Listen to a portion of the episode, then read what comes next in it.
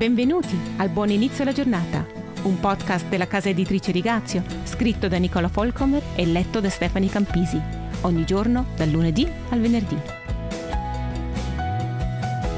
Vi auguro un buon inizio alla settimana. Negli ultimi anni ci sono state diverse questioni su cui le congregazioni di tutto il mondo hanno sviluppato diversi punti di vista. Black Lives Matter, Fridays for Future e l'intero movimento per il clima, LGBTQ, la crisi dei rifugiati. Le congregazioni dovrebbero essere coinvolte? Dio ha semplicemente posto enfasi diverse nei cuori delle congregazioni, di modo che vari ambiti vengano coperti? Come possiamo spiegarci tutte le reazioni dal corpo unico di Cristo? C'è qualcuno che sbaglia?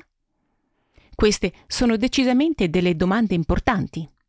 Prima di tutto, noi cristiani abbiamo il compito di essere sale e luce, partecipare attivamente alla vita sociale e culturale del nostro tempo.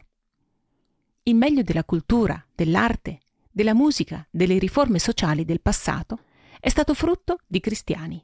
In Nigeria, dove sono cresciuta, sono stati missionari cristiani a costruire scuole, ospedali, orfanotrofi.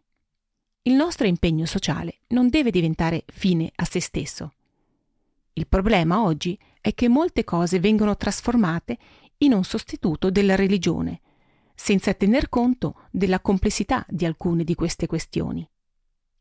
L'ambientalismo responsabile si trasforma in ideologia climatica. Questi giovani dimostranti sarebbero disposti a rinunciare al cellulare o a viaggiare all'estero? Anche negli altri ambiti. Black Lives Matter, ad esempio. Sì, ma Tutte le vite sono importanti, anche quelle non ancora nate.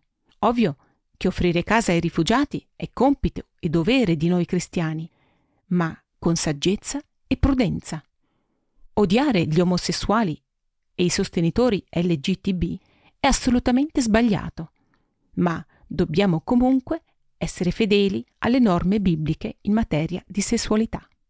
Il nostro compito centrale come Chiesa rimane la fedele proclamazione del Vangelo. Tuttavia, il nostro impegno sociale deve essere un impegno ponderato e consapevole.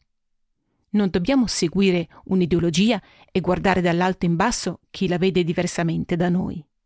Anche l'eccesso di enfasi su argomenti come Israele, la guarigione, la missione è sempre difficile. Essere biblici significa anche, tra le altre cose, avere la stessa enfasi della Bibbia.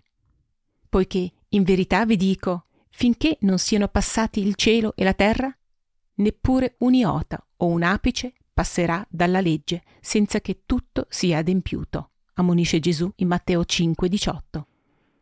Il contesto è importante. I cristiani a volte prendono singoli versetti fuori dal contesto e ci costruiscono sopra un intero sistema di pensiero. Questo è il problema. Se la parola di Dio non è chiara su un argomento, non dobbiamo fare più di quello che dice. Ad esempio, le guarigioni sono avvenute e quasi nessun cristiano dubita del potere soprannaturale di Dio di compiere miracoli anche oggi. Ma non c'è una teologia della guarigione. Non c'è un come fare. Segni e miracoli seguivano coloro che annunciavano la parola di Dio. Ci risiamo predicare la parola è il nostro compito. Il problema dei farisei non era che non prendevano sul serio la parola di Dio, ma che vi interpretavano cose che non c'erano. Nel loro zelo ne facevano cataloghi di regole che usavano come una clava contro gli altri. Il principio della decima fu usato persino per la spartizione di foglie di prezzemolo. Anche noi dobbiamo stare attenti a non mettere in bocca a Dio parole che non ha detto.